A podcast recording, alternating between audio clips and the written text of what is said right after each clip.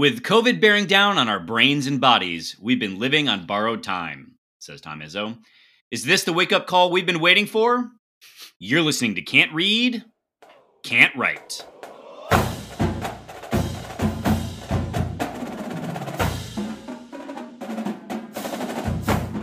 Welcome back, everyone, to another episode of Can't Read, Can't Write, the podcast that proves Spartans can talk. I'm Mike Jones, joined as always by chairman of the anti Car Coleman Clique, Kevin Greck. Greck, why do you hate seeing people living their best lives? Well, because I'm I'm dead inside. I'm empty. um and and so I lash out at others. Um and that's just who I am at my core. Truer words never been spoken. It takes a and also it takes a big, long, slender man to be able to admit that about himself. And that other person speaking that you might not have known is also here. The mostly ignored rage tweeting uh, listener guest, Alex Plum. Plum, you angry? Nobody likes you. Are you angry that nobody likes your commentary? Yeah, I am. I tweet a lot of really good, hateful content, and no one retweets it. I get a lot of quote tweets telling me how dumb I am. That's kind of engagement, but I don't know. it all spends the same. It all, it all counts same. one. All press is good press. Uh, thank you, of course, everyone, for listening. If we could ask a small favor, please share the pod with Spartans in your life. Rate, review, and subscribe wherever you get podcasts, and follow us on the old Twitter machine and that Instagram machine at Spartan underscore pod. Greg, structure of the show. Structure of the show begins with the sport that always leads, football, because there's losses in the other one. So we don't want to Yeah. talk about that yet. We're avoiding Uh, it.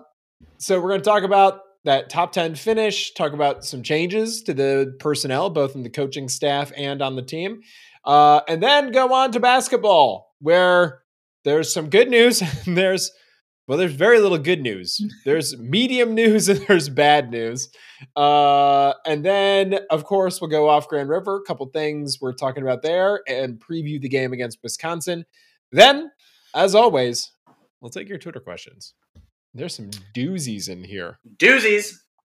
Doozies indeed. So, yes, uh, let's not talk about basketball for a minute. And, uh, you know, it, I don't know that there's much to be said about finishing top 10 in the AP and the coaches poll, but um, I, I, I think where I'm at it is on it is that it's never bad to reflect on how kind of improbable this whole year seemed. Um, e- even if we all thought that we would be a lot better than many folks were giving Michigan State credit for.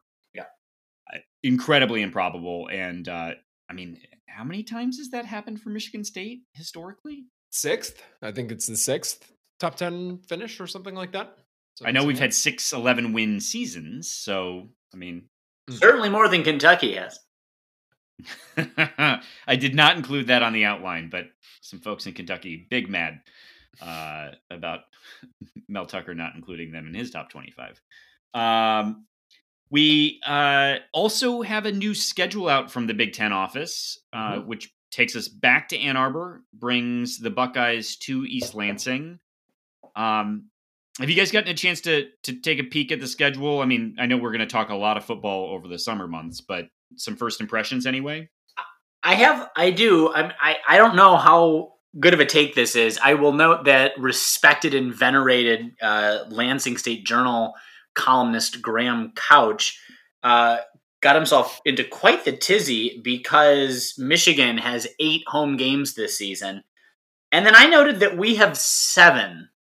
And so I didn't really know whence the frustration or, you know, high and mightyism that he is so well respected for. Is this really a substantive difference? Eight home games in Ann Arbor for them versus seven at home for us. Is there something that I'm missing around the comparables there? I mean, it's significant, uh, but it's something that's going to happen to MSU eventually, right? Because let's say you play two non-conference opponents that um, are kind of welcome to East Lansing. Here's your check. Give us our win, please. And then there's going to be one other Power Five um, opponent, whether that's Washington, whether that's Boston College, whether that's Oregon, whether that's Notre Dame. Those are going to be home and homes. And then now because we play a nine game conference season, every other year is going to be either five home games or four home games. So occasionally those stars six, might right. align. Um, and we might have an eight win or an eight game home conference slate um or eight game home home slate so i don't know yeah. um th- this isn't the thing that matters to me at all about the conference uh re, you know the, the new conference schedules being out the one that's the thing that stuck out to me was we now have u of m and ohio state off that both at home both away type schedule that we yes. had them on before mm-hmm. so that's useful we'll take that and the other big news is Penn State and perhaps semi permanently uh, moved to the end of the season. So gone are the days of having a worthless game against Rutgers or Maryland or whatever at the end yeah. of the year that no one went to. Uh, the fans will have a marquee game, last game of the year, uh, that Thanksgiving weekend game that the Big Ten just started playing five years ago now, something like that. Which um, I continue to be a proponent of. That should be an alumni student section game. But yep. Yeah, it's a good idea. Hey, you heard a- first here. First here. And I'm sure when it gets announced, Mel will be like, can't read, can't write came up with this. We're, we're going to call it the Can't Read, Can't Write Bowl. Um, Alan Haller will invite me personally to his suite. Yep, you'll be in the uh, president's suite hanging out with Stanley. Assuming like, he's still there. Damn. Damn. Damn. Uh, he just got a big raise, I believe. Did he? Yeah, I think so. I haven't. All right. I'm not up on everything. Those are the things that jumped out at me. Um, so begin the season with Minnesota at home, go to Maryland, Ohio State, Wisconsin at home, um, go to Michigan after a a shared bye week. That was the big thing on Twitter of just these two teams are going to have two weeks to talk at each other. Yeah, that's going to be a real joy. Uh, I I will admit I have a weird um, excitement for that Minnesota game. I I don't know. They, they seem a bit resurgent, and um, you know, it it just felt it felt less boring than your typical out of the West game. Mm, mm-hmm. Sure, and then of course, you know, um, what's his name? Um, has a lot PJ of Fleck. PJ Fleck has you know a lot of knowledge of MSU. Um, so he he has as many slogans as Mel Tucker. So they are that. they. I mean, Mel Tucker is closing that gap. um, let's talk some personnel, and then uh, Mel Tucker was available to media after uh, uh, uh was it the Michigan State High School Coaches Association? Mm-hmm. Um, so he, he had like a you know a, a, bit of a press conference there that there were some some things worth maybe mentioning from that.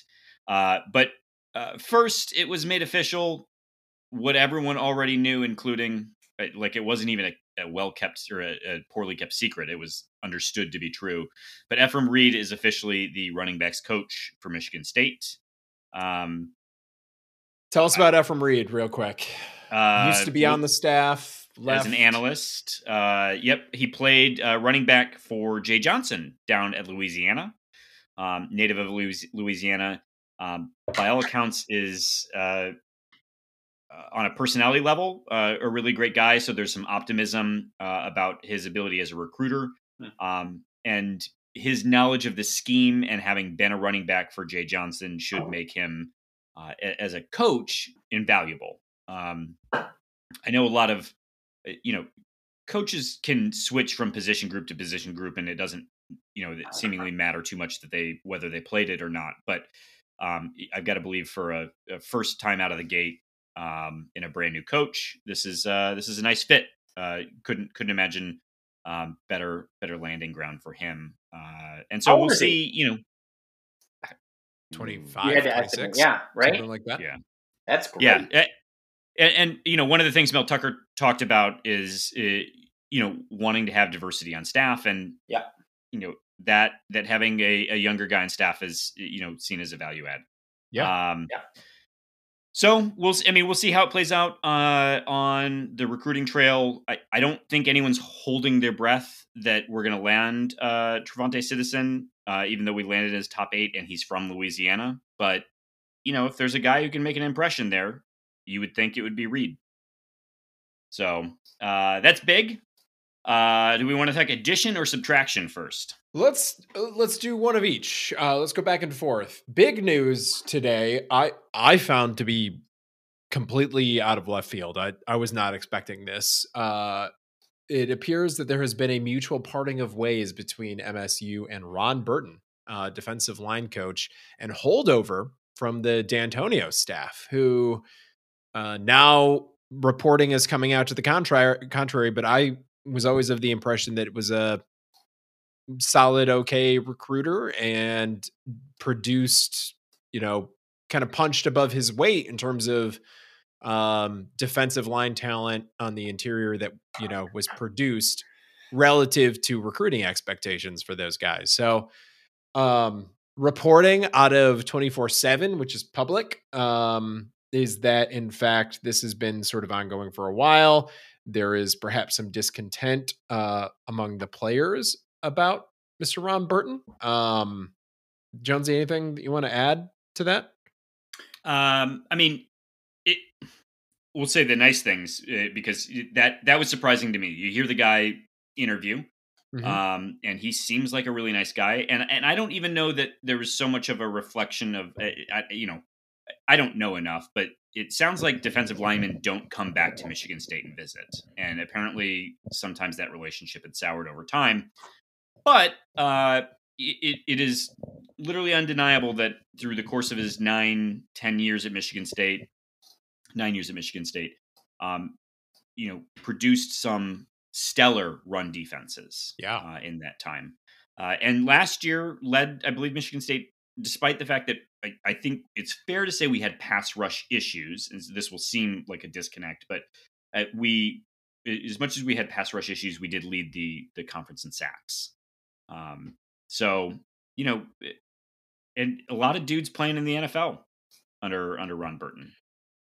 Yeah, um, so. it, it, it strikes me that I read this that uh, he had gotten kind of wooed by Indiana uh, yeah. in 2020, and yes, right? And so I know Tucker had. You can understand why Tucker's motivation, right, in keeping him. He had just started his first season. He needed kind of consistency under the gun. But you wonder what impact that has on a guy. Good that he's getting looks from other Big Ten schools. We wish him the best. And you kind of hate to see someone get, you know, a bump, maybe a contract extension, only to have a parting of the ways so soon. Well, Burton's going to land somewhere, and that was the circumstances where Mark Dantonio retired and his phone started ringing. So yeah, um, he was able, you know, like you said, Mel Tucker was able to bring him back on staff, and uh, this is a guy that's going to land on his feet. Very well yeah. respected in coaching circles, is my understanding. Okay. Yes, uh, but I think maybe the most, you know, uh, it, I think it's easy to say that this is pretty exciting news in an innovative hire. Uh, Mel Tucker has hired Brandon Jordan as a pass rush specialist coach, um, which indicates to me he'll be working largely largely with defensive ends, sort of edge mm-hmm. rushers, but potentially some of the linebackers as well. Um, Brandon uh, Jordan is not necessarily a, a well, not a household name in terms of uh, you know coaching circles, but th- in fact, this will be his first college job. Uh, he's 32 years old and is the is an individual trainer for some of the best names in the NFL on the offensive and defensive lines, as well as some high profile college uh, athletes. He worked with, in fact, recent transfers uh, Aaron Brule and Jacoby Windmon. Um, he also has worked with a ton of top end high school talent, which obviously we will have to stop doing now. Um, but this is uh this is a big hire, someone who who's built a brand as a trainer, which I think says something about what he might be for us as a recruiter, yeah. and also what his seen value add is as literally a coach, just coaching guys. Yeah, uh, the social media, uh, he's got that figured out. He's got the branding figured out, mm-hmm. and that's that's a big part of recruiting now. So, um, by all accounts, universal acclaim on this hire and kind of seen as a innovative approach uh, for Mel Tucker. So that's very encouraging. And you know, these days with these football staff um, additions, you know, you can take flyers on on guys. Do take a chance. Be a little innovative in these areas, and uh, this is a good. Uh, so far, it, it seems like this is a really good opportunity.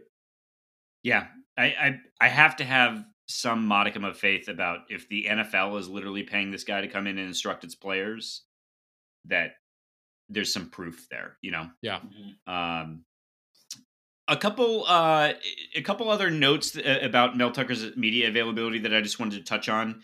Um, it, something we kind of alluded to in different ways, but I, I thought it was interesting because Mel Tucker's so process driven.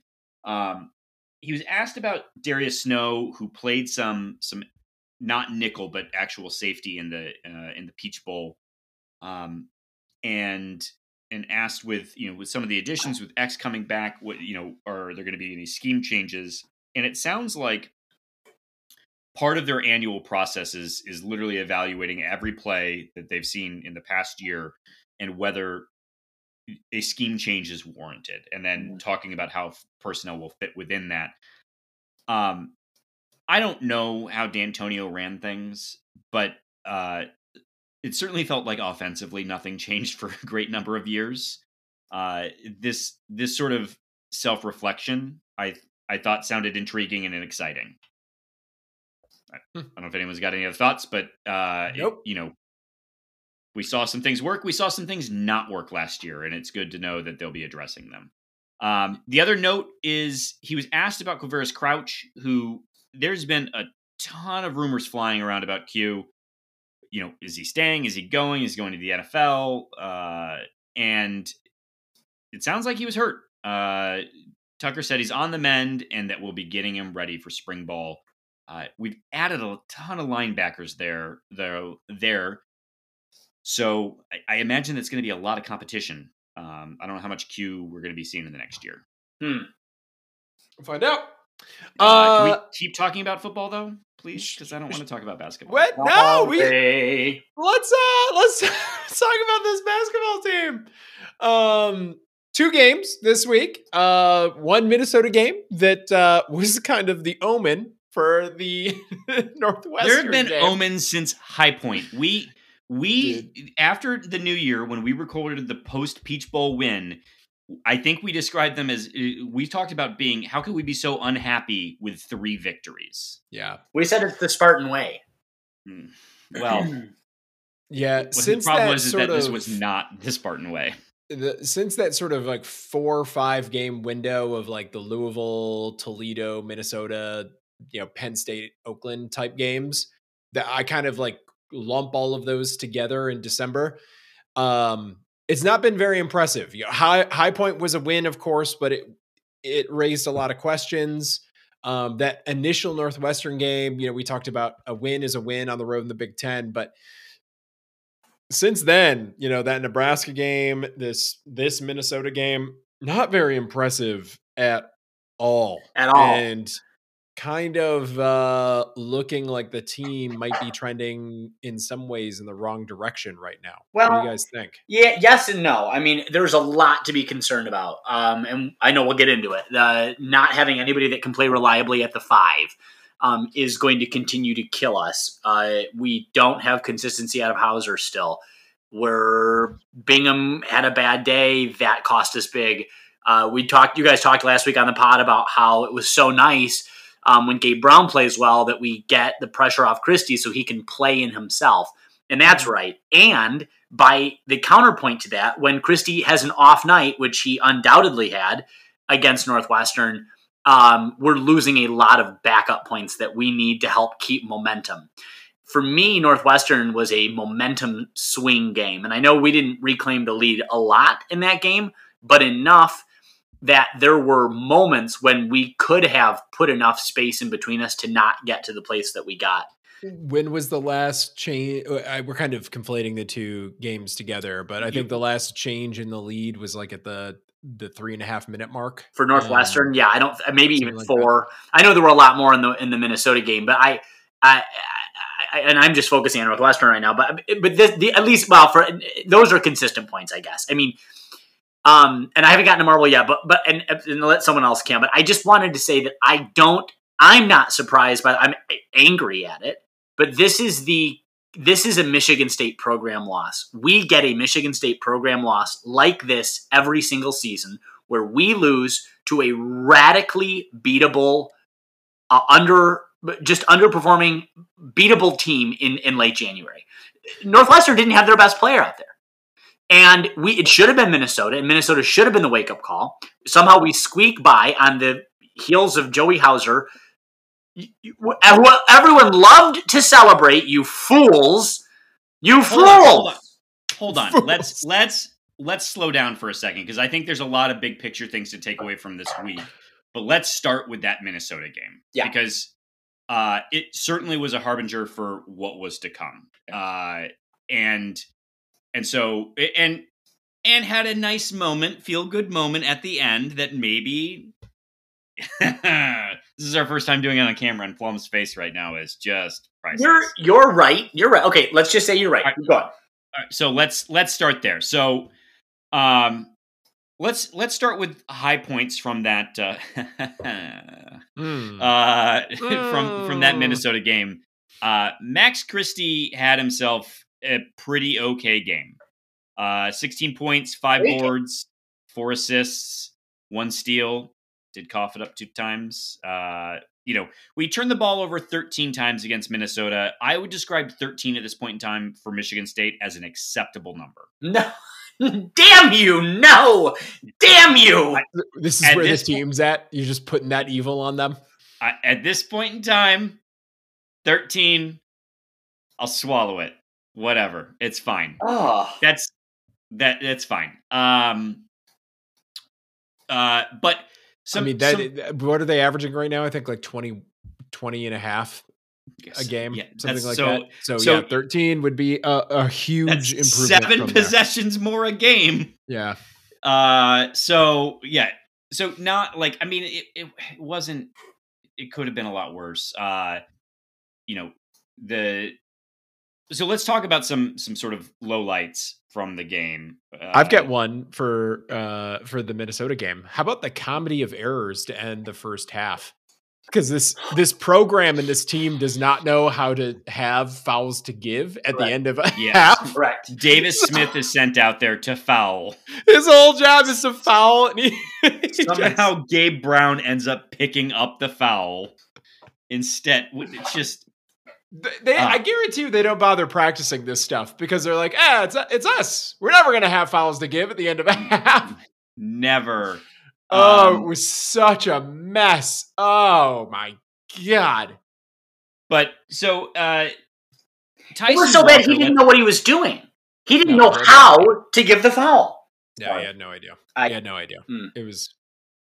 Let's let's talk about Tyson Walker uh, because that was a truly puzzling experience we had. Tyson Walker had 10 points in that game. Yeah. Uh, three assists and had three turnovers in a row and took himself out of the game. Yeah, in his box plus minus, he was he was in the negative category for his time on the floor, right? So I'm um, assuming that you know, uh, I'm assuming uh, a lot of guys actually were in the negative. I didn't look at the box plus minus, but that would with a two point lead, I would not be surprised. Right. Um. Yeah. So Bingham was like the the heavy negative. Um. In that. Well, I was. He's next. Yeah, we'll get on my list. We'll get to old Mark. But um, he, so he, I mean, here's the thing about Tyson Walker is that it, you know he ended up having a I think an okay game against Northwestern. Um. But you know, Tyson Walker took nine field goal attempts in in the uh, in the Minnesota game. Mm-hmm. Good. I, like I want that type. He took yeah. nine field goals attempts in 17 minutes. Yeah. I want that Tyson Walker. Yeah. The the guy went two for three from behind the arc. And and what's maddening about him is that people will go under on him on a screen. Yeah. And he doesn't he doesn't punish them. Well, he He's started doing like 60% that. right now. Yeah. He started doing that a few games ago. What was that? I think the Nebraska game they were going under on screens and he he lit them up um a, a few times. His three point per shoot percent shooting right now is like 40, right? I thought it was 60. He's got to take more of those shots. He's got to. He's got to, Tyson. Well, I can tell you what he can't do. He doesn't get to sell, take himself out of the game because he's having Yeah. a man time. I mean, even Izzo doesn't accept that and said as much. I don't. That's if you're gonna play the one, you have to be able to command leadership. You have to be able to set a tempo, and you have to understand culture. And those those things you you're not doing because you you can't mentally get there. Fuck, if that happened, Joey Hauser wouldn't play a single minute a game. Well, we're gonna we're gonna get to Izzo and Joey Hauser, but uh, Tyson Walker is at fifty seven percent. He's at fifty seven Yeah, percent that, that's yeah. unbelievable. From three, and he, yeah, he's not he's not shooting enough. So, um, so you know that. So we saw a lot of AJ down down the stretch. I, I will say, AJ six assists, one turnover, um, only five points, but like he played a good game. One block, one steal. Like eh, you know, AJ played a good game. Uh, I honestly, By whose That was- standards? he no, he did. He, he six assists and one turnover for AJ is a good game. Yeah, in 15 minutes. Um, the the highlight, 20 I think. Um, oh, pardon me. I keep going to the wrong box score. My apologies. My apologies. But 23 Marcus minutes, yes. Bingham was a real, real nightmare. Yeah, still a plus in the. Not Hold as on a bad I'm sorry. I got to go back to Hoggard. We'll go to Bingham in a minute. Go to Hoggard. Is is this acceptable because he's effectively the backup point guard now? That's why it. That's why this is acceptable because before this, and when you have someone like Tyson Walker taking himself out of basketball games, a guy that won't shoot the ball for whatever reason, that performance, six assists and only one turnover, is no one's definition of sufficient play. He played good. He played good. He played. He played well. He did I just play think- well. I think this is what's happening. And this is the, and this again, Michigan State, ladies and gentlemen, we regress to the mean and we regress to the lowest common denominator, which in this case is is Minnesota or is Northwestern without their playing away on the road at the in the Breslin without their best player playing. That Here's- Michigan State, and and it's our expectations by saying six assists and only one turnover. That's what we want out of our backup point guard who got 15 minutes in that game. Woo! Um, if you if you want to take anything away from Hoggard uh, in this game, he was one for four at the rim in scoring. So that's a lot of those like heads full of steam, going right towards the rim and then Heart getting full stuffed. Yeah, and, and uh, you know, uh, at the rim, you should be scoring you know sixty percent, something like that at least. Uh, Yeah, higher than that 50. probably. So if you're getting stuffed, if you're only doing one for four, uh, those are effectively turnovers. So you can add a couple effective turnovers to his turnover margin. And um, I don't know. How about uh, you know, if we have one positive between these two games, how about the free throw shooting though? Hmm? I'll give you that, and I'll give it to Julius Marble, who I did not expect to come in so clutch. Uh, Gabe Brown, great. Max Christie, generally. Yeah, uh, Gabe against uh, Minnesota, um, eight for eight, Eight for eight, from seven for line, seven, eight right? for eight, yep. Uh, Pretty good. but you know who doesn't shoot free throws very well? Marcus Bingham. Aw. All right. All right. Why don't you get into it? Let us know. Let's uh, let's officially go to the Northwestern game. Uh, We've been just we've basically put this into one giant you know cyclone of suck. Uh, even though one of these is a win and one of these is a loss. Let's All right, just so- officially talk about. no, the they're both losses. Let's talk about it. okay. So, one all right, is so- a win. Why don't we start here? Julius Marble, 19 minutes, went for seven for seven from the floor, four for four from the free throw line, Yeah. four rebounds, one steal. I'm sorry. No, no, no. I'm sorry. One block, uh, and 18 points. Had himself a game. Okay. So- Blew away the we- plus minus. we we have we have said the nice things about Julius Marble, and and actually let's say a couple more nice things about Julius Marble because he he showed more hustle and effort than I think I've seen out of him Mhm. on the defensive side of the ball. Um, you know, I would have liked to see more rebounds out of him, but we'll talk about that in a second. Uh, but the but Julius Marble was holding his own on the inside, had himself a game. Dude, dude couldn't miss. Literally, literally could not miss. Um, and we will get to why he didn't play down the stretch because there's not an explanation. In fact, Tom Izzo said, "I don't know." Um, but this to me was a team loss, and I'm not I'm not prepared to melt down in the way that like some truly atrocious things were on the Twitter space about this team. And I'm not even talking about Plum's account. Yeah, I was going to say Uh, written by by Plum Alex, authored by Plum Alex. This, you know, the Michigan State, we we talked earlier, we we admonished the Izzone about that the the identity of Michigan State is defend, rebound, and run, and you should be cheering your loudest in those order. And yet this team did not care to do any of that. None In of it. Tom Izzo talked about that in the press conference that he seems to think that his team thinks that they should just be an offensive team because it, truly their their efficiency numbers on offense are good, but the defensive effort in this game, I mean, it was a team team collapse, team collapse. just standing there slack jawed as Northwestern got every single offensive rebound they could muster. And I did get a chat uh, halfway through the second half. Like the guys don't even jump anymore. they're not. They'd be like just Yeah. whiplash as their necks are toggling around with the ball. the ball. Yeah, uh, a nine point differential on the offensive boards. Oh, or a nine, I'm sorry, a, a, a nine differential on the offensive boards. Um, I don't have.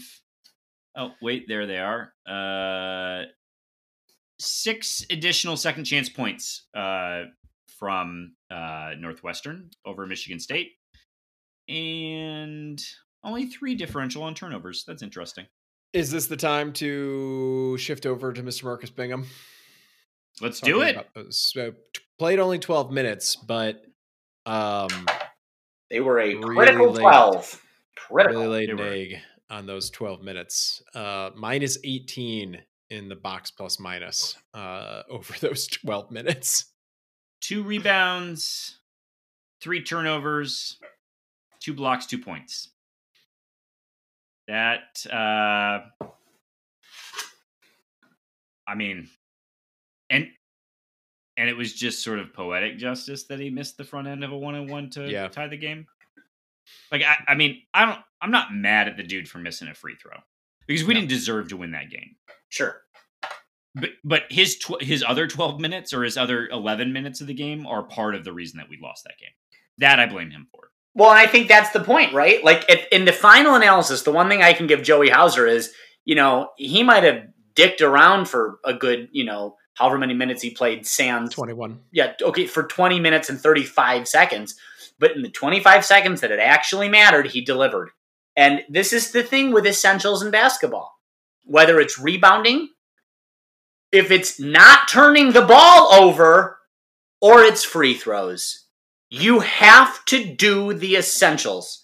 And if you can't make free throws, you get a toaster. You get a toaster in the back, you get a toaster in the head, you get a toaster wherever it is likely to hurt you because you deserve to be hurt. You get a toaster in the bath, as I thought. You might get, you might get a toaster in the bath. This is a this is a callback to uh, Melissa McCarthy. I don't know what if it was SNL Oh, when she does the behind the lines and she's the abusive women's basketball coach. she's like caught on film throwing a toaster at the players. And um, anyway, but that's just it. And that and and I this team as a rule Izzo recruits players who consistently are under 50% from behind the charity stripe. That is a requirement to play at Michigan State. You cannot be good at free throws. He doesn't give a fuck about your ability to do essential basketball.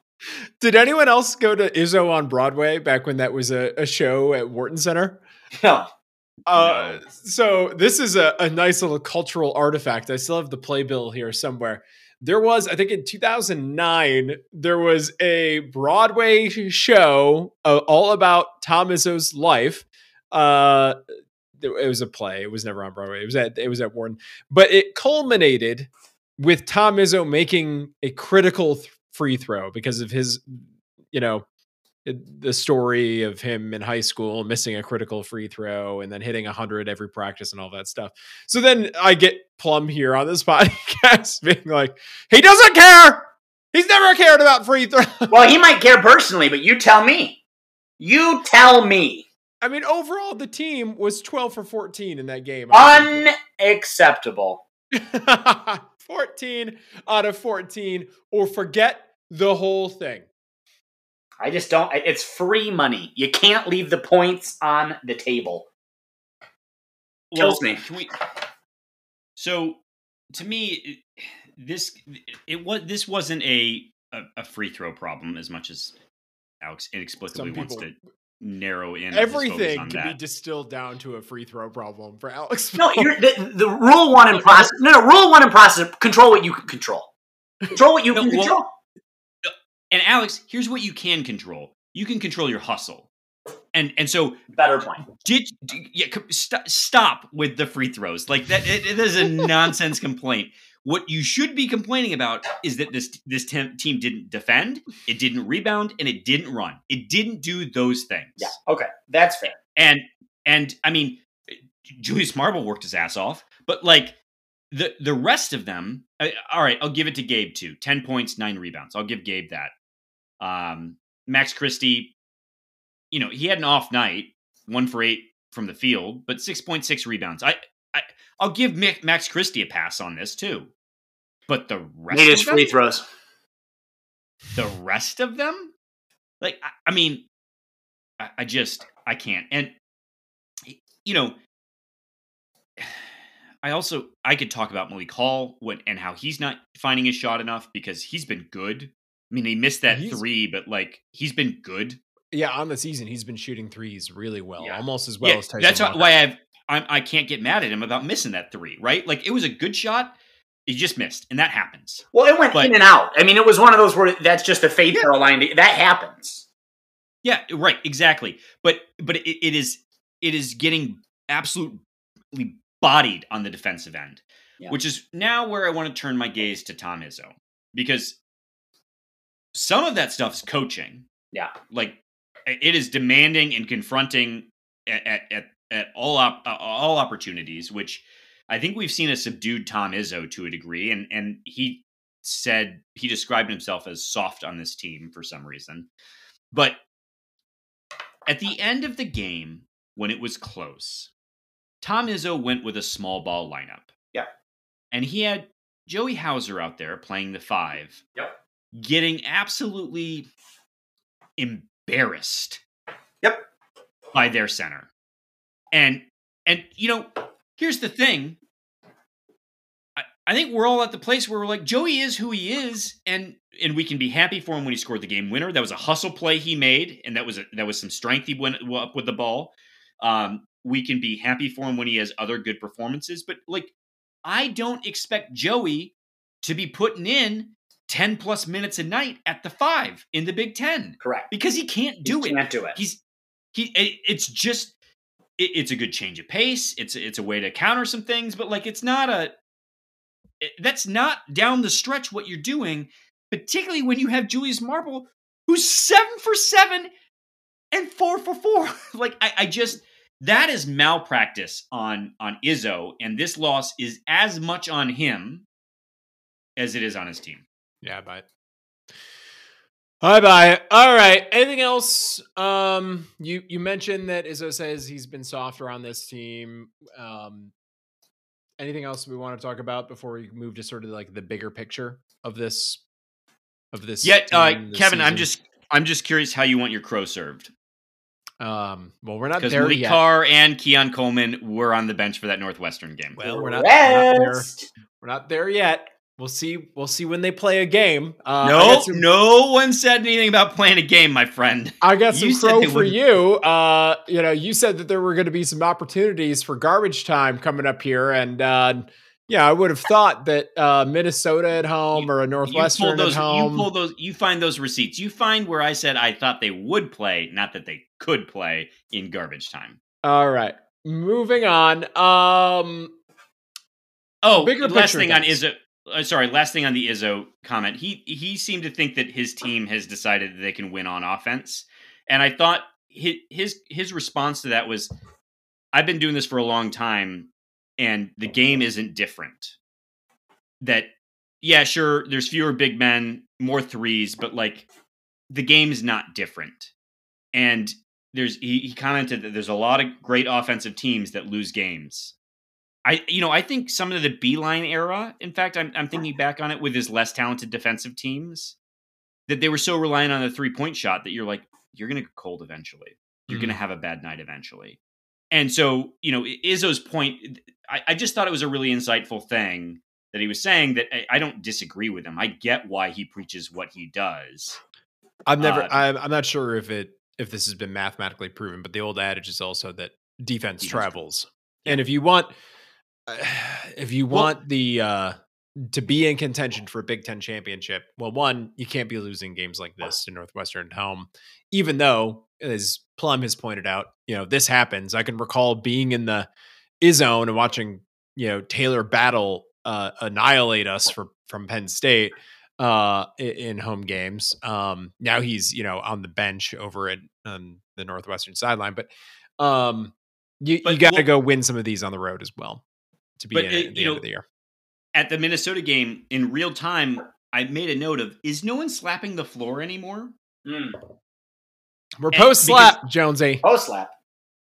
that well because I, I know that the the tracker says that you know we tend to give up points after a, a floor slap but it does it, it is indicative about you know the team valuing and priding itself on defense and you haven't seen that i've not seen it once over the last several games which tells me that the team is not taking pride in that part of the game and and it's it, it Izzo also commented about how you could put up, you know, the Baylor game and and and compare it to these last two games. You could compare it against the Minnesota game and say that team that lost to Baylor was better than this team. Mm.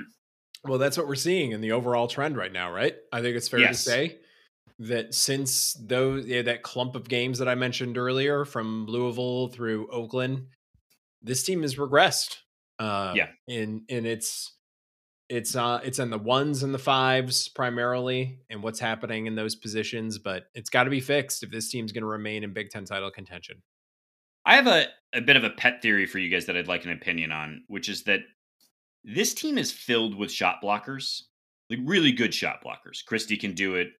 Obviously, Bingham can do it. gabe Uh, Gabe can do it. Uh, Akins can do it, or Atkins, depending on who's calling the game. uh, the, I mean, there's a lot of guys who can block shots on this team, and what I've been seeing is that at times there's two to three guys going up for a shot block. Yeah. and I, I have to wonder, is that affecting our rebounding? That number of guys getting out of position, committing to the ball, and not being there to take a man out on the rebounding. It just a theory. Hmm. I don't know if anyone's noticed it, but it, it, it seems like we're not in position and we're not taking care of the ball. And it's because three dudes jumped in the air to try and block a shot. Mm. And 50 50 on whether they get called for a foul. So, Yeah. I'll, I'll take it um, we'll, we'll keep an eye on that jonesy i mean For you. It's hard it's hard for me to look at anything other than turnovers is the problem on this team Sure.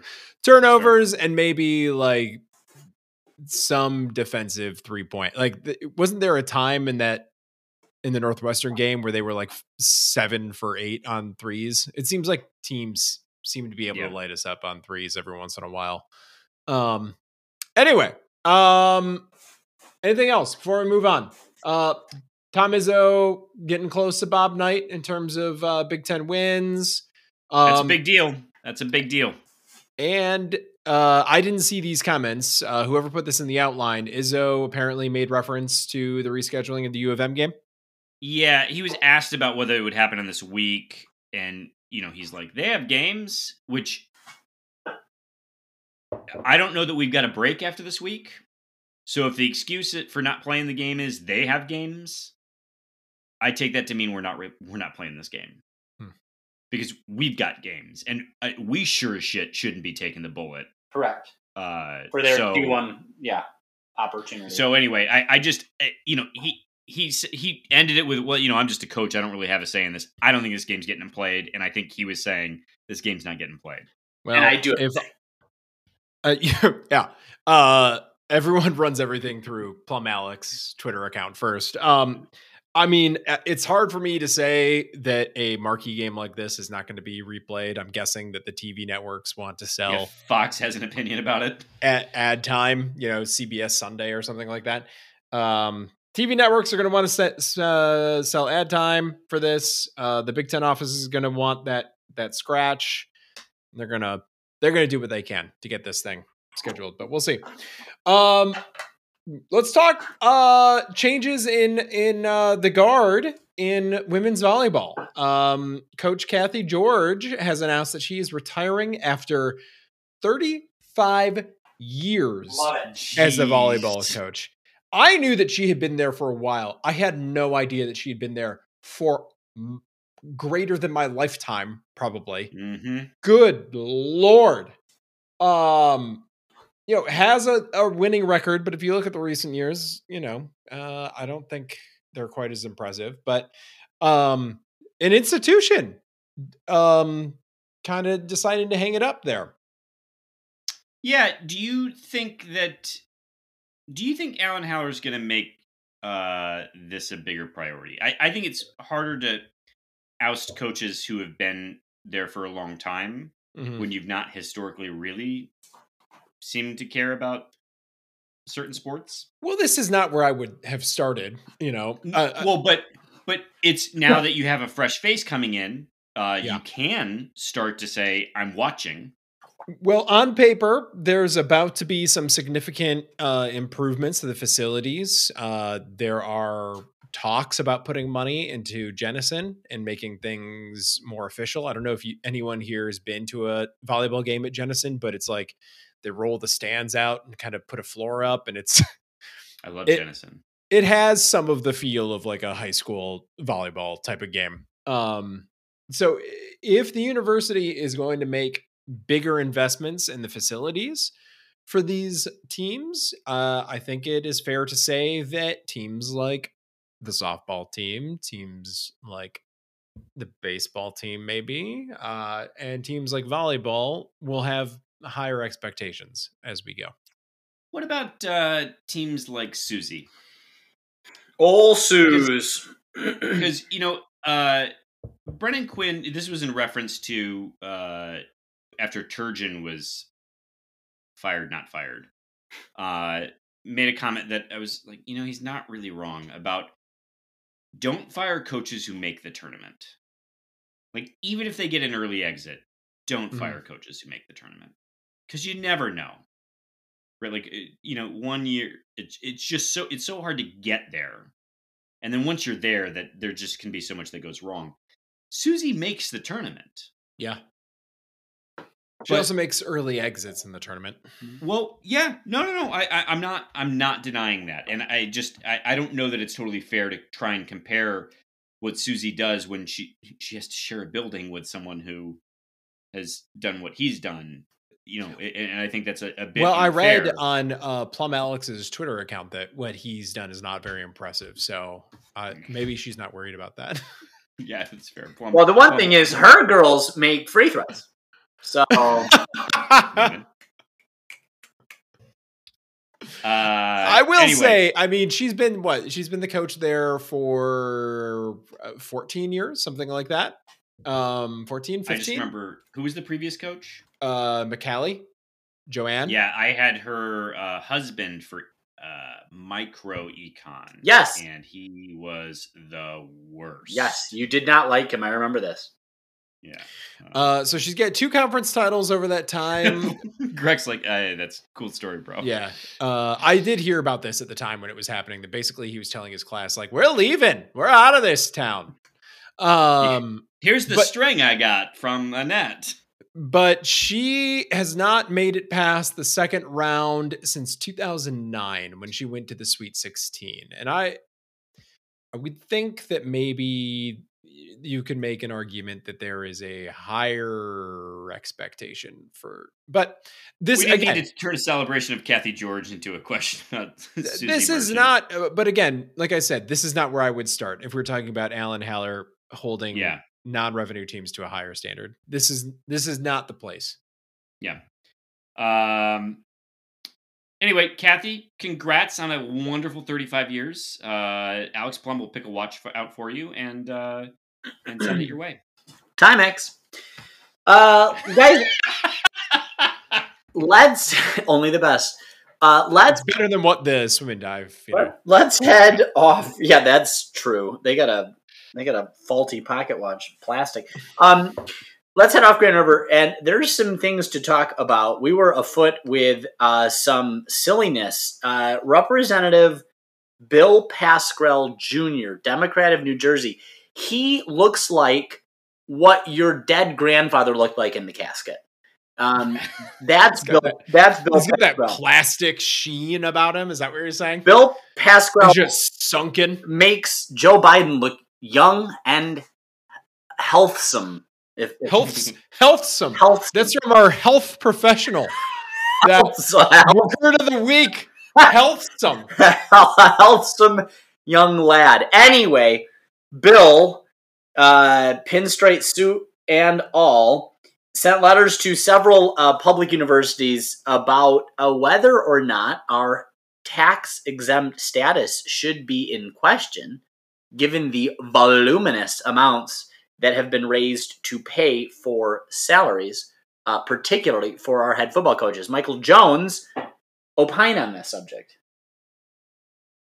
Bill, I'd like to believe that you can walk and chew gum, but you clearly cannot.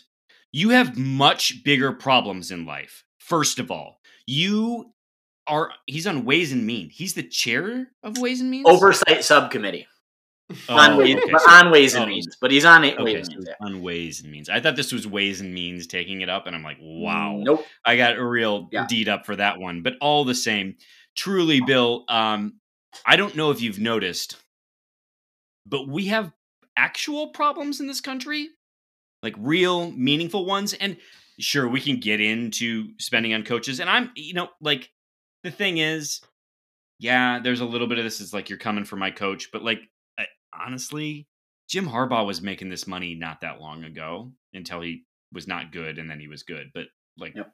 he was like I, I just this isn't new and so you truly are capitalizing on a headline for constituents i'm not sure of unless it's that oh you're from new jersey where they don't value college athletics and uh, like i, I just man i am like fuck man we got prob we've got problems here and Y- this is this is a waste of time You want to talk about tax exempt status? The Mormon Church owns half of Salt Lake City and has like a a land bank worth like four trillion dollars. And you, you want to Shh, talk about.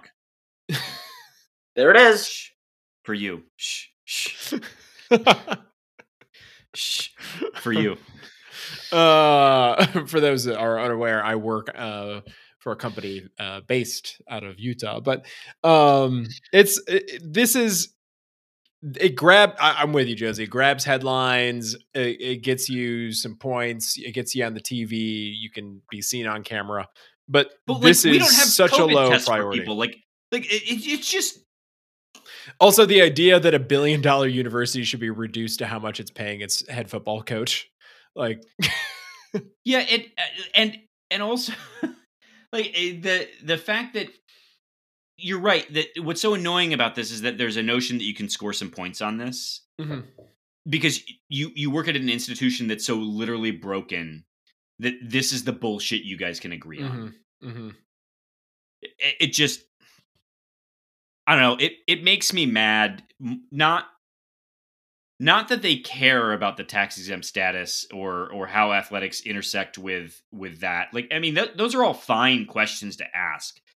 But we're in the midst of genuinely a national crisis, and you guys can't do shit about it. But like somehow you find time for this because if, if you truly were an advocate for your constituents, you'd be spending all of your waking hours advocating for the things that matter, and this isn't it.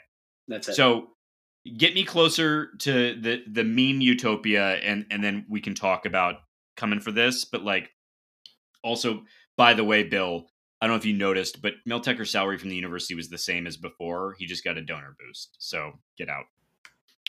There, All right. there. Um, uh, speaking of uh, governing bodies, the NCAA updated some of its COVID definitions. We uh, have been in a real dark COVID place, as you'll recall from the the opening of uh, of the episode here today. Uh, now that we've got listener guests and and healthiness, what did you say before? Healthfulness. Healthfulness. Healthfulness, Like healthfulness healthfulness. expert uh, Alex Plum on the podcast. Uh, what can you tell us about these updates to the uh, COVID regulations from the NCAA? It's really nothing groundbreaking, I think, some interesting stuff. Um, the J and J vaccine, you know, we've already uh, science has expressed some skepticism on how long the positive effect uh, of of the J and J one dose vaccine is. The NCAA setting efficacy at two months. Uh, that seems very conservative to me, but maybe Mhm. appropriate given the close quarters, especially in the winter months that our winter sports play. Um, uh, Pfizer is uh, five months of the primary series. Moderna gets an extra month, so six months. Um, that seems to comport with the science. Again, I think conservatively, um, but that again assumes you haven't had a booster. If you get a booster for either of those, then apparently indefinitely you are considered fully vaccinated. So I think what's smart about this is they've moved the goalpost a little bit to say now that really the booster is what signifies full um, full vaccination status. And I think um, this is an interesting one, and I think there is some science to support this. But a person who has had a documented COVID nineteen infection in the last ninety days is considered the equivalent of fully vaccinated. I think the challenge they're going to have is defining um, when that infection ended, uh, because what we're continuing to see is that individuals who recover with COVID are displaying a truly bizarre and wide ranging um, uh, uh, menage of symptoms, menagerie of symptoms.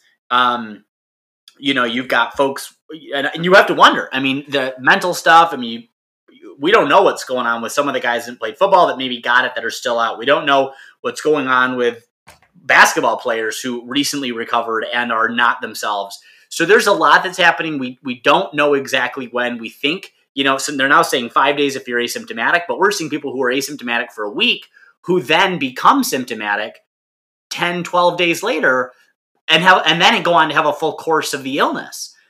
So the disease is evolving in ways that again we're we're just not catching up with. So I think um And you have to Plum, balance correct me if I'm wrong, but where this really matters from the like fully vaccinated status is for contact tracing because it has to do with how long those players have to sit out who are in close who who are considered in close contact, right? Yeah, and I think one of the pieces that would be unique here, and I think we have to. So at one point, and this was probably toward the end of 2020, I it wasn't. I don't know. It was some article came out. I believe it was in the Lancet. It might have been the BMJ that basically asked the question: Is contact tracing dead? And the point they made is that the virus is so prolific. It's a, it's a.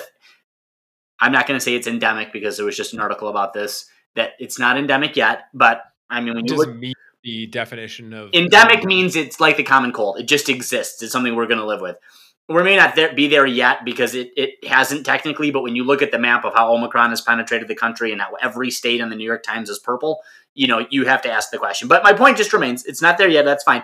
But it is so widespread, so widespread that the efficacy of expecting that you can create rules like this to then contact trace and then decide whether a player who is in close contact is at risk or is not at risk, the default assumption should be for any player in contact winter sports, everybody on the team, it, it should just be assumed meets the definition. Now, if they're fully vaccinated or not fully vaccinated, that's fine. But anyone who's not fully vaccinated, who's practicing or playing or in the weight room even once within a two week window, that should be an, a, an incredibly co- not even conservative, but just common sense definition of what exposure should should be. Plum is chickenpox considered endemic? Yes.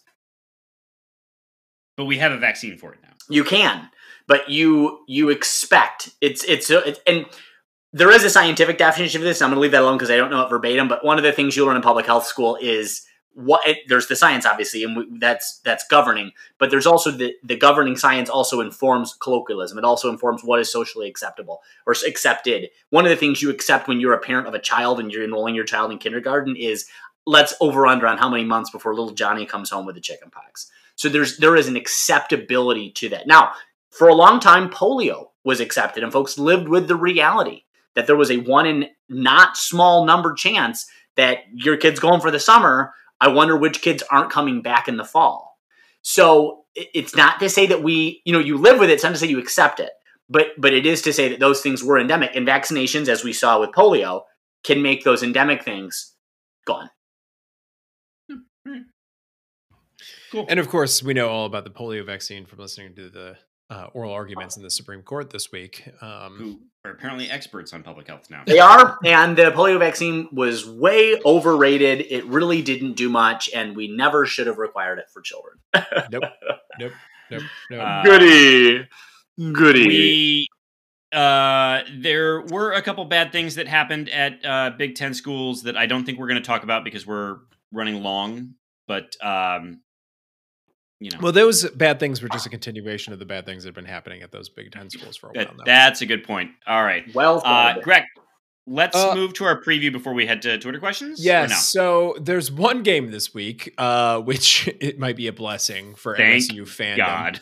uh, Friday at 9 p.m. Uh, some of us will be watching on FS1. Some of us will be watching uh, at Kohl Center, if you're fortunate enough. Um, we'll be Wait. playing Wisconsin. So uh, this Rick, are you going to be at the Kohl Center? No, I'm not going to be. at Oh, he's he's literally talking to Anthony Garvert right now. That's awesome. Yeah. Yep. That's okay. You know, so often this uh, podcast has an audience of one, and you know that was one of those cases. Um, and it is Anthony Garvert. Overall, uh, Wisconsin kind of trending in the opposite direction of MSU. Um, currently, currently 28 overall in the KenPom, 36 on offense, 28 on defense. But they have had some pretty impressive wins of late. Um, they had a 10 point win against Ohio State. They took one on the road, um, eked out a victory, one point victory against Maryland, but still, um, you know, a win is a win. Um, least importantly, Brad Davison is still alive, unfortunately, uh, still on that team for the 15th consecutive goddamn year. But What's grabbing headlines, of course, for the University of Wisconsin basketball team is Johnny Davis. Um, if you don't yeah. remember him from last year, uh, six five sophomore guard, um, didn't have nearly the utilization that he had has this year. He's so good. Um, if you haven't seen the highlights, if you haven't been watching those games, dude has been playing out of his mind. His uh, his like stats for like performance above replacement are just unreal right now. So. Mm-hmm averaging about 22 points per game. Importantly, as a six-five guard, averaging seven and a half rebounds per game. So impressive. Um, and he's probably Alex Plum. You know, if he wasn't wearing a uh, Wisconsin Badgers uniform, probably would be one of Alex Plum's favorite players because he is good at getting to the line and then he converts when he gets there. Not 100%, Free. But, but shooting 80% right now from the free throw line. So um, he's got to work on that, of course, because these are, you know, because you got to do it. What was it that you said? Uh, control what you can control. Control the controllables with your health, with your healthfulness. Healthful. Um, to have a healthful team. Uh, so expect to see a lot of Johnny Davis in this game on Friday if you haven't already uh, seen him uh, play before. Um, the other relevant player, of course, on that team is is Tyler Wahl, um, junior forward, six nine, averaging about uh, 11 points per game. Those three guys are averaging somewhere in the 30 minute mark uh, per game, so you're going to be seeing a lot of them. Um, you know, Johnny Davis is going to be a really good player. Tyler Wahl is a good role player, and then Brad Davison will be stepping under three point shooters, trying to ruin their careers. So, um, he's. Uh, he's a piece of shit. Yeah. Yeah. I like I I've never felt that way about a, a basketball player or a, a, college football player actually or any any amateur athlete in the way that I feel about him. He's a piece of shit. I had this for uh, what's his name? He played per, for Purdue um, years ago, and he was just like, "I'm a I'm a hard player. I'm I'm a hard player. I play hard." Hey, he was just the worst. Uh, so anyway, uh, I don't know. Can we assume that Max Christie will be on Johnny Davis? I think it's a fair assumption. Yeah. Yeah, six five. Yeah, I mean, I that, pretty good. honestly, people are looking. matchup. Yeah, But like People how on? you know. Okay. I, I think that's the thing to watch because Max Christie has tended to hold people below their season norms. So Mhm. He defensively he's been good. Um, even Tyson Walker actually was was pretty good against Boo Booey. But um, Stop saying boo booey. Boo boo boo boo. I called him s- booby boo boo boo. uh, you complimented the other day for saying Booey. I did Uh, on the on the podcast last week. Uh, right now, Torvik has uh, Wisconsin is a three point, uh, you know, three three point favorite. So we'll see how this goes. But uh, take three points on the road. Yeah, I the problem is they have a potential player in the year candidate in Johnny Davis, and they are trending in one direction, and MSU is trending in the other. So those are the things that concern me most about this game. Yeah, we'll see. I Other mean, than is, Brad this is where Davison Izzo makes his money, right? This is where Izzo makes his money. Yeah. Um, anything else you guys want to say about Wisconsin other than uh, you know at some point in our tenure this was actually the true rivalry game. Um, but I, I don't know if it is anymore.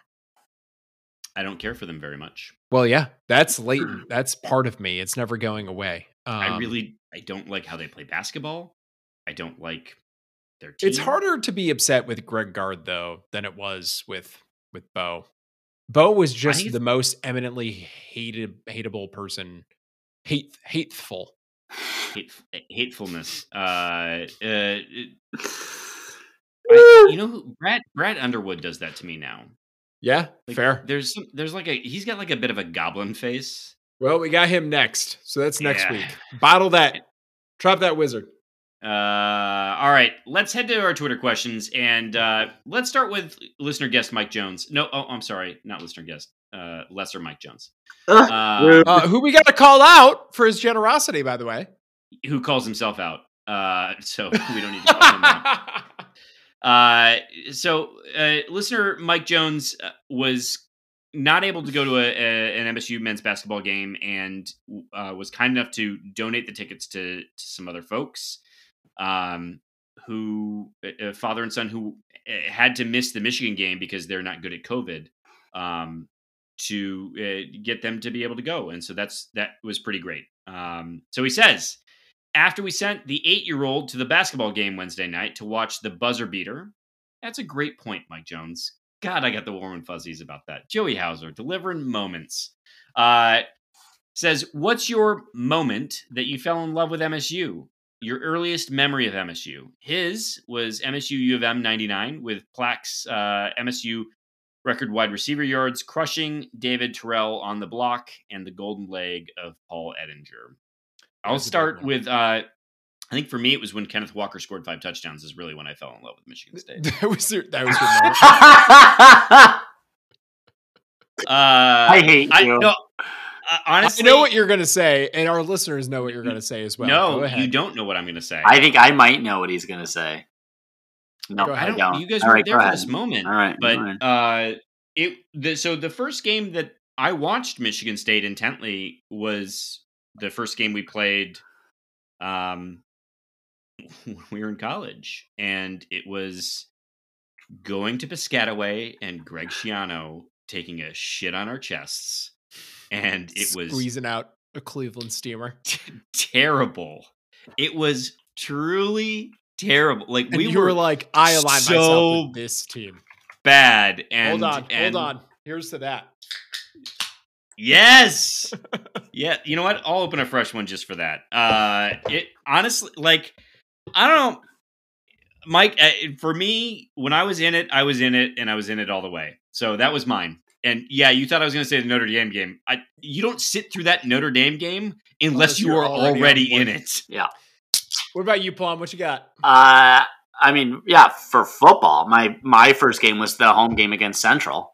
Uh, that was my first game. I remember having one of the worst sunburns of my life because we had just tailgated, and then we're in the student section, and I have a picture actually with uh with a friend of mine from that time, Lindsay Carl, where I'm wearing my sunglasses backward on my neck to try to reflect the sun off of my neck because I was so sunburned. But that's that uh, successful?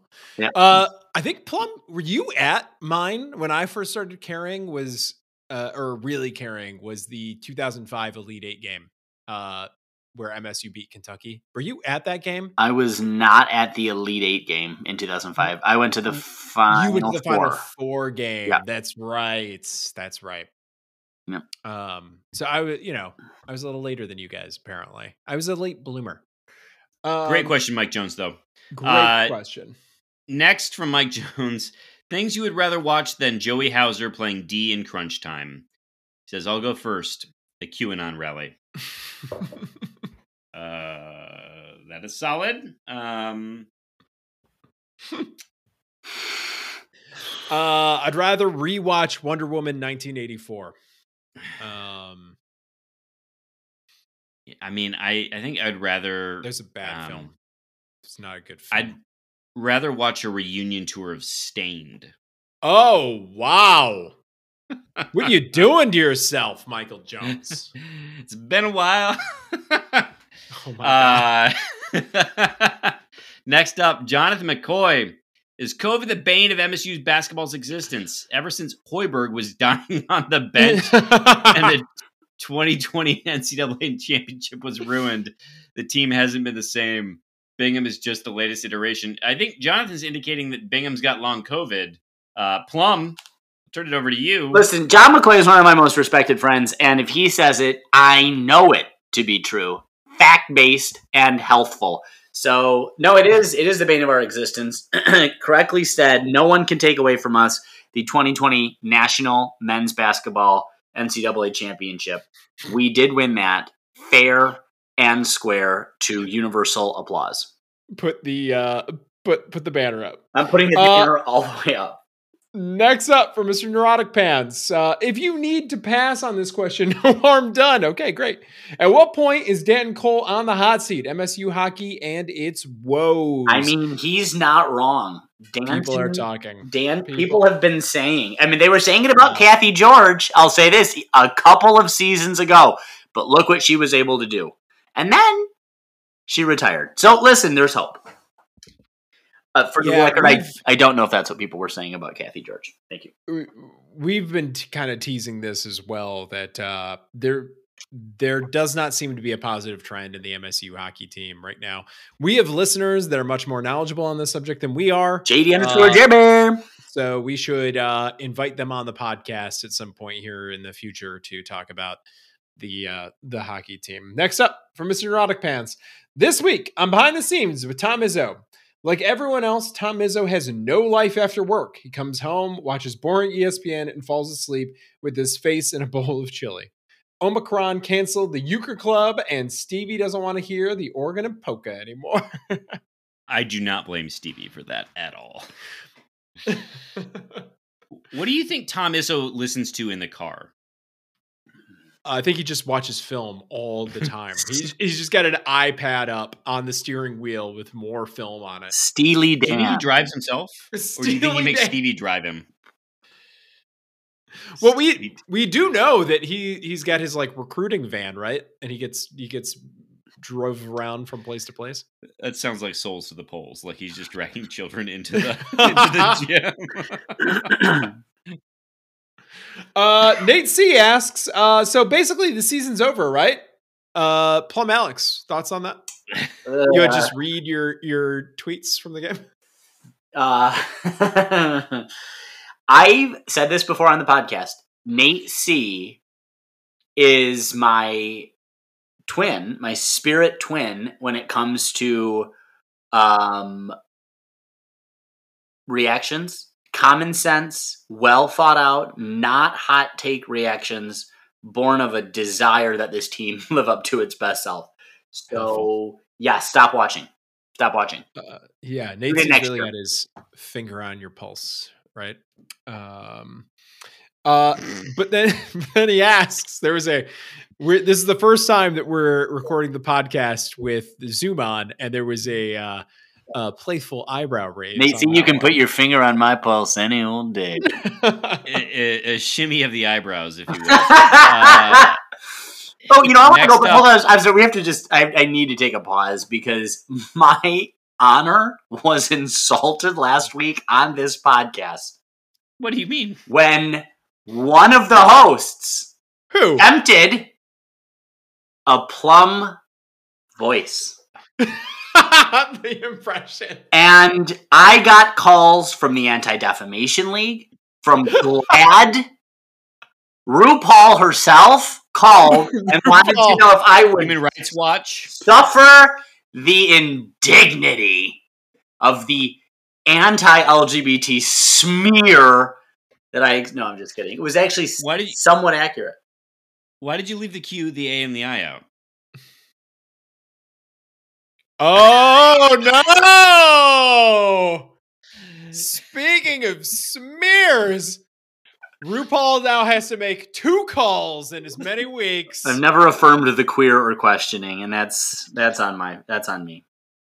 Uh, on I you. uh, specifically asked someone to tell me what they when they went through the podcast to tell me what the timestamp was on that uh, impression, and then at the end they they were like, "Did you do a plum impression?" And I was like, "This is your latent homosexual, your homophobia. That's right. You didn't even it didn't even register. Didn't even you. register. I barely. To be fair, I barely caught it. You're in this with me now, is what I told them. You're you're part of the problem. You said. yeah. That's good. Well, Uh, this, this is great. Uh, I I love I love all of this hate crime that's happening right now. Uh, And we're the progressive podcast. This is good. good. uh, next up from Nate C. Basketball will be fun again next week, next month, March, or next year. Hey, a win Uh, against Wisconsin's going to make it fun, right? Other than that, next year. I was gonna say next month. I mean, I'm I I I, I assume that we're gonna drop a couple here.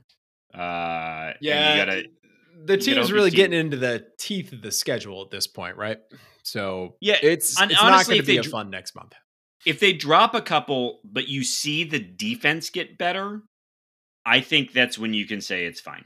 Mhm. Like we'll be back.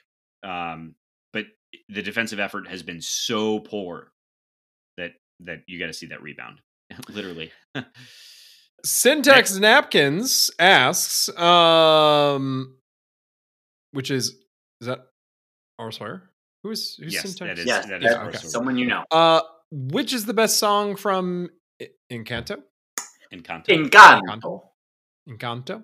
Adding, don't worry, they're all bops, so there's not actually a wrong answer.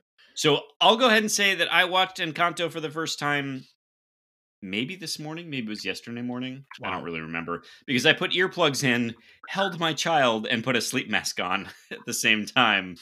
So I don't know. I don't know what I'm more upset about. That you, I guess you were holding him. That's better than not. You could have. Oh, you know that's that's that's my safety guard is that I can I can just grab, and he wakes me when he moves. That's and then he likes to do the thing where he he'll be like, he'll pull the the sleep mask And up look- be like, "Daddy, wake up!"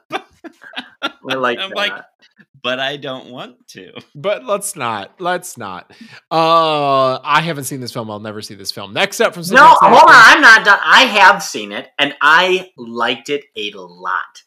Okay. It's a great film. I highly recommend it. I don't really watch a lot of Disney cartoon things anymore. In fact, the last time I think I watched one was with uh, Jones. It was Toy Story. We both cried. It was fine. So, you know, but I will say that, um, and this is going to be a, a, an unpopular opinion, I think, because I really like Lin Manuel Miranda. Um, I saw Did he do it too? He did. Yeah, this is his, and I could tell it was his, and that's the point I'm making. I could tell Moana was his. I could tell Moana was his. I could tell that this was his. He didn't do the whole thing, but the ones that were his, you knew they were his because they sound like Moana. They Hamilton. sound like Hamilton. They sound like In the Heights.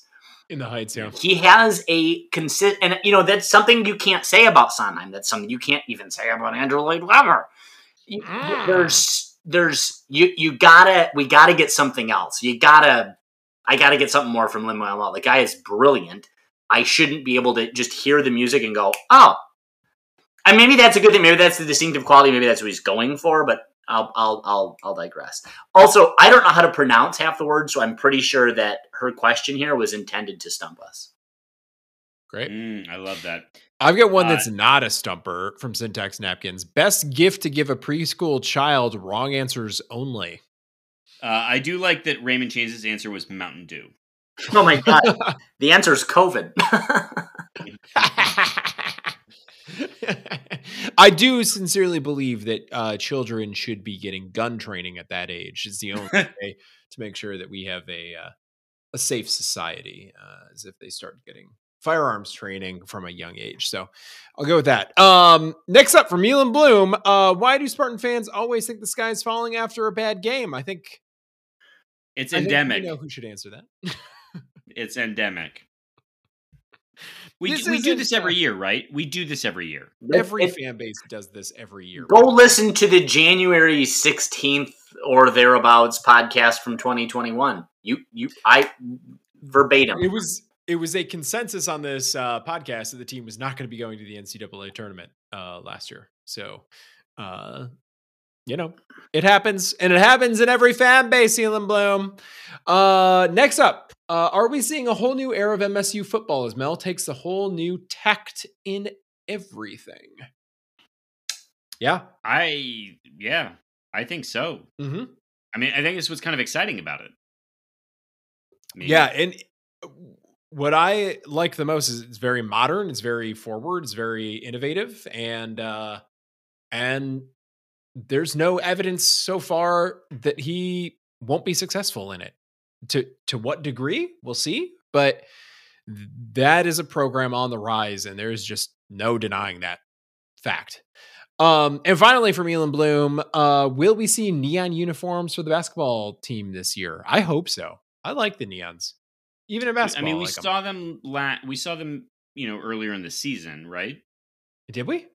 Did we? Didn't we see the black on neon? Well, there's also just like The a neon neon neon, a, a home Oh. neon.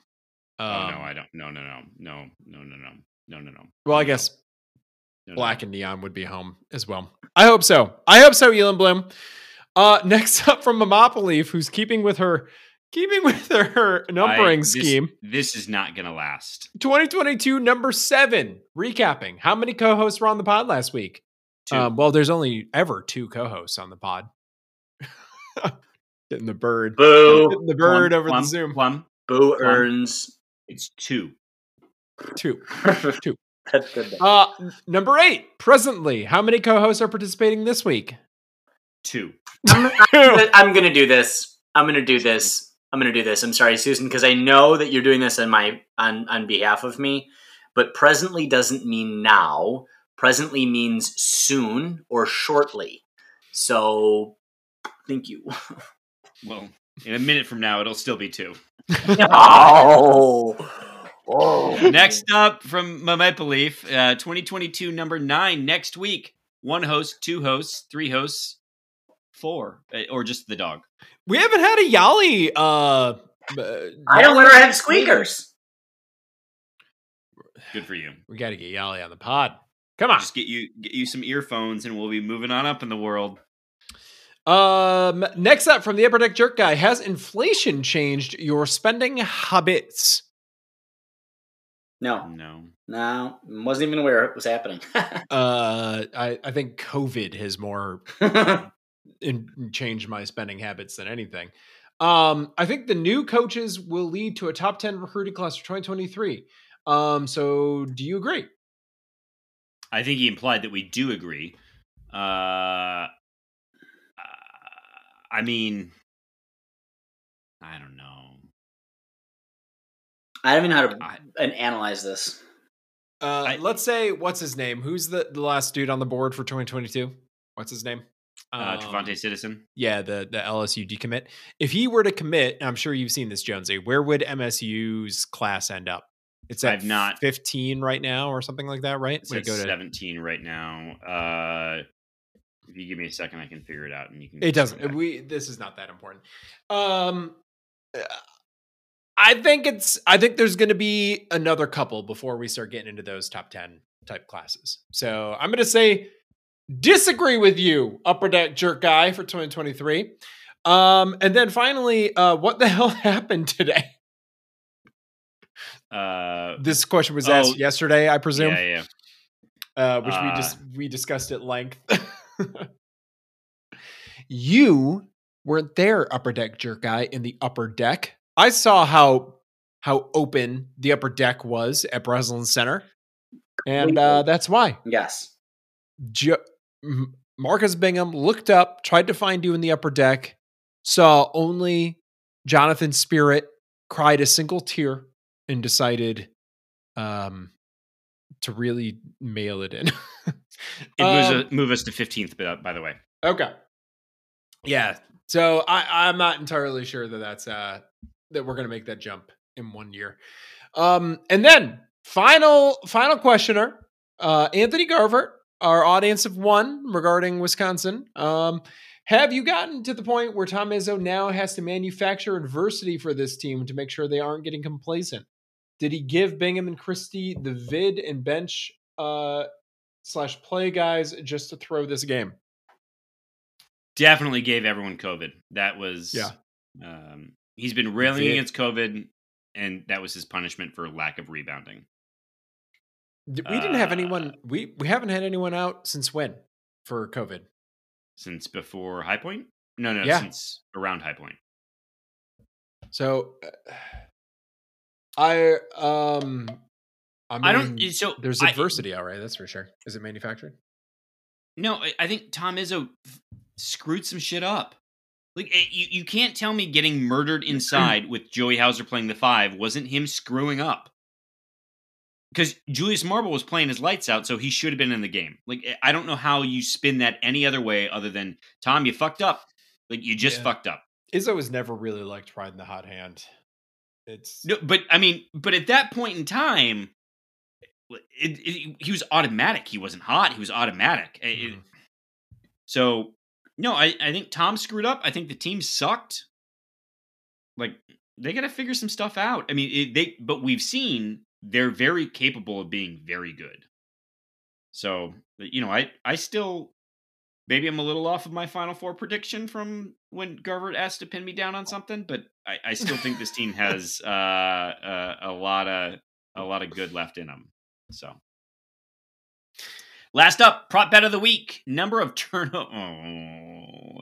number of turnovers committed by MSU combined against Wisconsin and Illinois versus Christie's three point percentage by the end of the season. He's currently at 33.8%. He sets the over under at 37 and a half. I so hate this is over two games. Um and we determined that the turnovers per game is like at 20 right now, something like that. Mhm. Yep. Uh, so so I'm going over on both of these. Christie gets his shot a little bit more, and going on the road to Kohl Center and then playing Illinois, bro.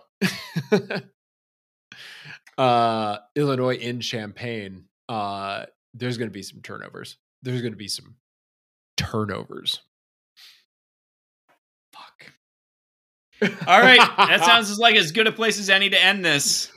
Plum, Uh, anything you want to say on that subject before we? uh Yeah, I'm, I'm taking the over both ways, and I'm because I want to have something to be furious about, as opposed to just how many times Brad Davison gets the charge call, because that's the one thing he knows how to do is flop like a bitch. There it is. all right. Sound. Uh, Getting the foley in here. Really good. all right. Uh, Uh, gentlemen, uh, not the week we wanted to have in sports, at least not in basketball anyway, but, um, you know, always good to be a Spartan. So let's go. Go green. Go white. Go white, Michael Jones and Alex Plum.